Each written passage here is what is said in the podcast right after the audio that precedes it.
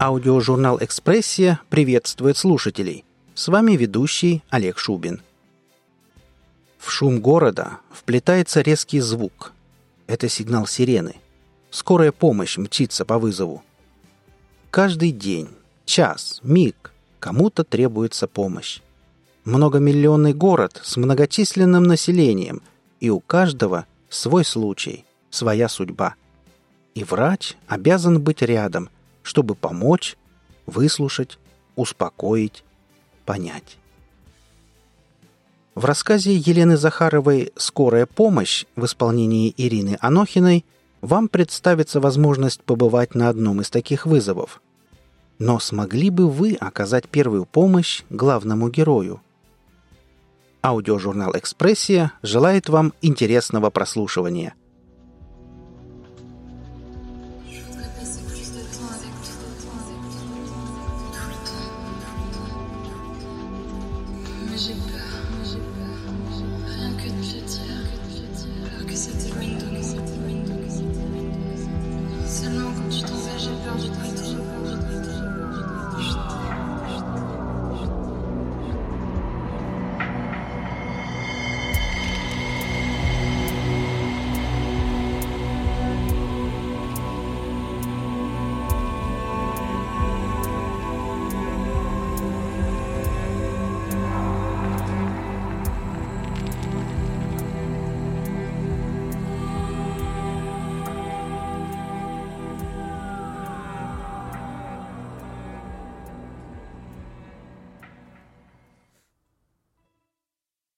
Вечер пятницы лениво заползал в квартиры. Сидя за кухонным столом, Иннокентий расчленял на тарелке последнюю оливку. Расчленял медленно, аккуратно. Каждый раз, когда нож проходил насквозь, ударяя тарелку, дребезг разрезал тишину. Иннокентий расчленял черное тельце, пока то не превратилось в кашицу. Тогда Иннокентий его съел. За окном пасти фонарей вгрызались в темноту. Свои светящиеся рты разевали и квартиры в доме напротив. Иннокентий попытался сложить эти светлые опухоли на теле ночи в какой-нибудь рисунок, но не смог. Целый день он ждал какого-нибудь знака, но так и не дождался. Поэтому он взял нож и отрезал себе палец. Не весь, только кончик. Нет, по пятницам вызовы у нас, конечно, есть. Но почки, печень, сердце у людей начинают сдавать в основном в субботу-воскресенье. Поэтому привычным делом было лежать на койке, пролистывать отчеты и ждать. Серьезные вызовы мне пока не доверяли, но я надеялся, что скоро все переменится. В тот раз позвонили в семь. «На живое!» — бодро крикнул я водителю Федору, словно мы едем на свадьбу. Федор усмехнулся, попросил назвать адрес и надавил на газ так, что я едва не уткнулся носом в эти никому не нужные отчеты. Отбросив их куда-то в сторону, я проверил, на месте ли жгут, бинты, кровь для переливания, а скорая тем временем неслась по полусонным артериям вечернего города. Раньше я представлял себе, что больница — это сердце, а я несу к периферии, к домам, квартирам спасительную кровь. Нужно спешить. Скорее, скорее! Едешь и чувствуешь, как за тобой завороженно следят глаза восхищенных домов. До того, как работать в скорой, я долго сидел в ординаторской, просиживал штаны в кабинете, едва ли больше этой машины, разгребал справки, делал уколы, ставил капельницы. Меня еще называли недомедбрат, но ведь я пришел в медицину не за этим. Я пришел спасать жизни, а такая честь выпадала только на долю врачей. Тогда я решил, что стану врачом. Таким, каких я часто видел в кино. На хирурга я не вышел руками, поэтому пошел на врача скорой помощи, чтобы нестись по улицам, зная, как ты нужен. Иногда город представлялся мне приемным покоем, районы отделениями, дома палатами. На этот раз пациент был из района пожилых девятиэтажек. Старые машины стояли вдоль дороги, словно ряды нечищенных зубов. Мы быстро нашли кариозную дырку и припарковались. Я выскочил из машины и побежал к домофону. Федотыч, как всегда, не пошел, только плеснул мне след милицейской волной. Не понимаю, как ему не интересно. Тридцать восьмая. Вызов. Да, врач. Бегом к лифту. Огонек показывает десять. Мчусь по лестнице. Двадцать вторая, двадцать шестая, тридцатая. Тяжело дышу, задыхаюсь от собственной важности. Тридцать восьмая. Звоню, звонок не работает. Стучу. Открывается дверь. Спокойно, без скрипа. Хозяин с порога смотрит на меня так, словно это я пациент, а он уставший врач. Хозяином оказался мужчина лет сорока-пятидесяти, никогда не мог точно определить. Скорее, ближе к пятидесяти. Годы морщинами вгрызлись ему в лицо, седина подъела виски. Мужчина улыбался, но его тонкие губы казались мне еще одной морщиной. Около минуты я разглядывал это лицо и только потом вспомнил, зачем пришел.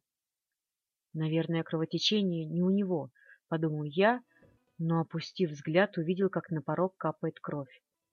Я крепче сжал чемоданчик, уверенно шагнул в квартиру, взял руку пострадавшего и тут же отбросил, словно мне подсунули препарированную лягушку, которой уже незачем помогать. Захотелось послать этого пациента и выйти, хлопнув дверью. Но кровь продолжала капать, а мужчина улыбаться. Поняв, что я все-таки не уйду, он повел меня на кухню. Первым, что я увидел, был кухонный стол. Там на тарелке лежал кончик пальца. «Меня зовут Накентий. А вас?» «Не разговаривайте, пожалуйста. Вы наверняка потеряли много крови. Садитесь». Теперь я смог посмотреть на лицо хозяина на свет. Оно оказалось совсем бледно-синюшным, словно кто-то убавил яркость на телевизоре. Тут все в порядке, типичный окрас пациента. Но мужчина вел себя не как пациент, а как хозяин, которому наведался незваный гость. Гость уселся за кухонный стол. Мужчина внимательно смотрел, как я копаюсь в своем чемоданчике, а потом сел напротив. Нужно поехать в хирургию, там пришьют. — Не надо, спасибо, — улыбнулся хозяин. «Ну, — Как скажете, — ответил я и начал обрабатывать палец. Предотвратить попадание инфекции, асептическая повязка — все как в учебнике. Я делал все на автомате, не зная, куда деть глаза. На хозяина я смотреть не мог, на его руку тем более. Я не знал, нужно ли вкалывать анаболик. Коагулянт Страница учебника, которая всегда всплывала перед глазами, теперь расплывалась, будто на нее что-то пролили. А мужчина продолжал улыбаться. — А все-таки, как вас зовут? — Кирилл. — Означает солнце. — Вы, Кирилл, как солнце ко мне сегодня зашли. От хозяина не пахло ни алкоголем, ни дымом, это первое, что я стал замечать во время выездов. Врачи, они ведь все как солнце. Что бы мы без вас сделали? В конце концов я вцепился взглядом в стол. Ни крошки, ни пятнышка, словно его долго и мучительно отскабливали. А у самих и времени пожить нет. Все-таки я посмотрел на Иннокентия. Улыбка ни капли не изменилась, словно уголки его губ были приколоты невидимыми булавками. Хочется, конечно, пожить-то, но у вас долг. Миссия, можно сказать. Я понял, что закончил перевязку, только когда Иннокентий поднялся из-за стола, подошел к плите и поставил чайник. Мне все больше казалось, что не я примчался на вызов, а меня пригласили в гости. «Знаете, мне пора», — сказал я, но даже не встал из-за стола. Иннокентий повернулся ко мне и как будто удивленно поднял брови. «Я знаю, что у вас в это время нет вызовов», — продолжал Иннокентий, открывая холодильник. «Хороший вы все-таки человек, Кирилл». Я скривился. Иннокентий кивнул. Чтобы не слушать, не слышать его, я стал смотреть вокруг. В этой квадратной кухоньке троим было бы уже тесно. Казалось, ее специально делали, чтобы вести беседы с глазу на глаз. Знаете, Кирилл, хороших людей днем с огнем. Но врачи все же лучше большинства. Бред, буркнул я. Накенти снова кивнул. Он вытащил из холодильника колбасу и начал делать бутерброды. Я хотел встать, выйти или хотя бы отвернуться, но продолжал смотреть на его руки. Виновато и завороженно, будто на однокрылую муху, пытающуюся выбраться из лужицы. «Сыру!» — я замотал головой. Так вот, врачи — удивительные создания. Ночи напролет не спят ради людей, которых видят в первый и в последний раз в жизни. Кофе, чай? Кофе. Неправильно, сказала Накенти и поставил на плиту кастрюлю. Сначала надо поесть. Вам ведь и поесть некогда. Все для людей. Я невольно кивнул и тут же выругался про себя. Теперь я старался смотреть на стол. Ни крошки только бутерброды и обрубок пальца. А вы, как спасатели, мчитесь через весь город, и хорошо, если спасибо скажут. Я снова кивнул и снова выругался, но ведь так оно и было. Я вцепился пальцами в столешницу, чтобы встать и уйти, хотя бы попытаться. И уже тут же следующий вызов, не успеваешь дух перевести, а иногда бывает, сидишь полночи, клюешь носом, а заснуть нельзя, вот и тянетесь кофе. Иннокентий надел варежку-прихватку и снял с плиты суп. Чайник грелся на медленном огне и до сих пор не засвистел. — А почему вы решили стать врачом? — спросил Иннокентий, улыбнувшись чуть шире. Он взял половник, налил суп в тарелку и поставил ее передо мной.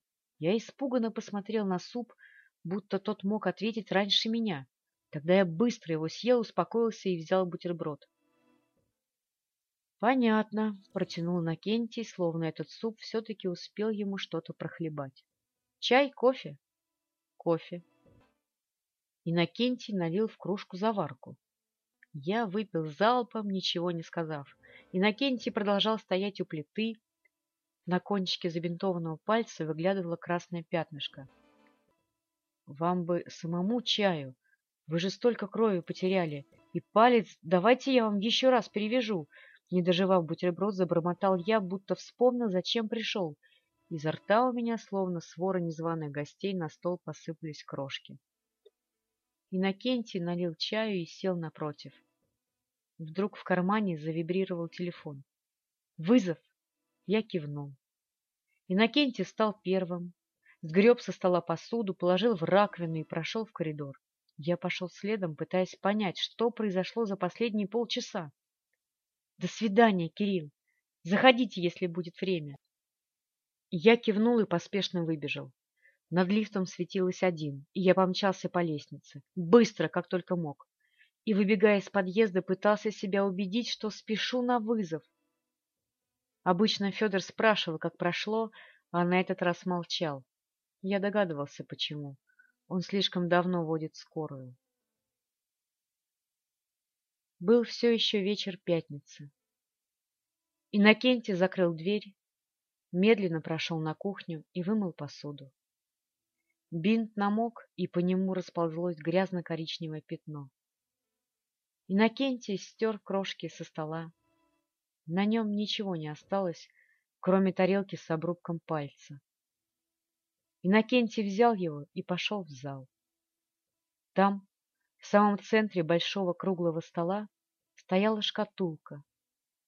Иннокентий открыл ее и положил обрубок внутрь, где тот встретился еще с семью.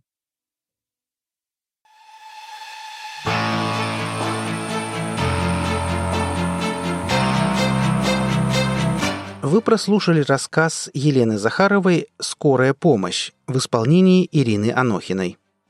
Автору и исполнителю будет приятно услышать мнение о работе.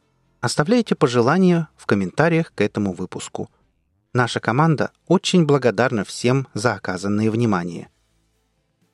Аудиожурнал «Экспрессия» желает вам прекрасного настроения. Будьте вместе с нами и до встречи в следующем выпуске.